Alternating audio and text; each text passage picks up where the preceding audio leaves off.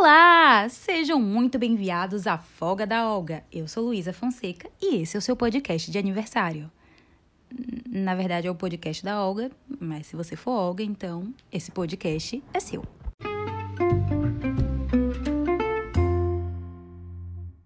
Gente, eu confesso que a história de hoje é um pouco confusa. Na verdade, não é nem bem uma história, sabe? São, assim, uns recortes. Tem muita coisa envolvendo cachaça e, aparentemente, a nossa colaboradora estava sob efeito de álcool quando escreveu o depoimento, né? Porque, assim, foi difícil. Não foi fácil. E eu juro que eu tentei dar o meu melhor para botar essa história numa ordem que fizesse um pouco mais sentido, né? Ah, vale lembrar que a nossa colaboradora também disse que não era muito boa de memória, o que só deixou meu trabalho mais gostoso, né? Obrigada por tudo, Ravena Daphne. Ela conta que, apesar da memória ruim, sabe que Olga esteve em muitos momentos marcantes da vida dela, como, por exemplo, a primeira vez que Ravena ficou com a ex lá no Parque Júlio César, que é um lugar, assim, deveras adorável. Isso aí é mais uma nota minha mesmo. Não foi a nossa querida Ravena que falou, não. Bebemos horrores, disse agora sim a nossa confusa colaboradora. A história foi mais ou menos a seguinte, gente.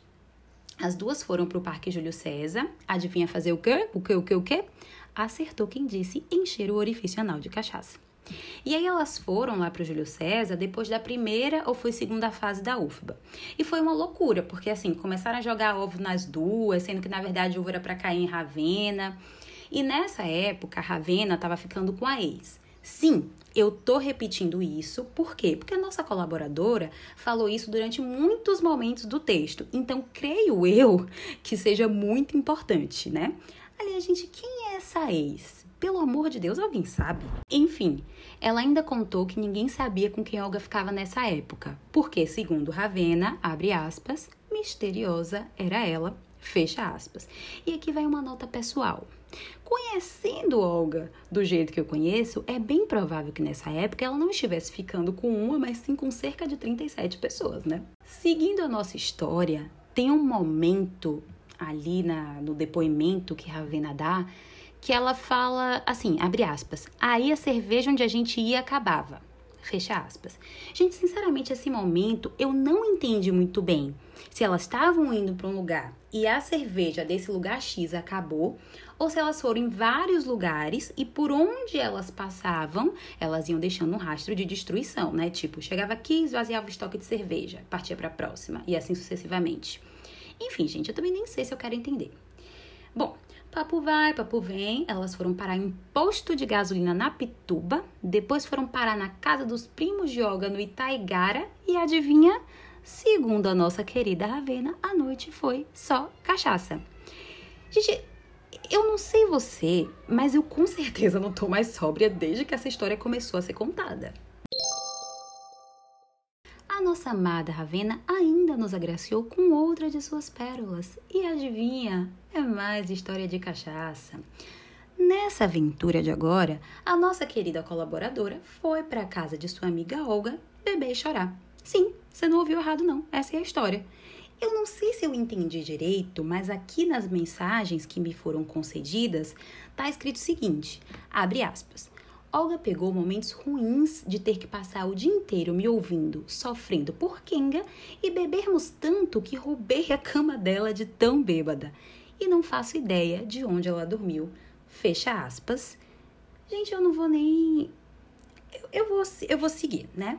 E assim, ainda segundo a nossa colaboradora, esse dia foi uma deprê pura.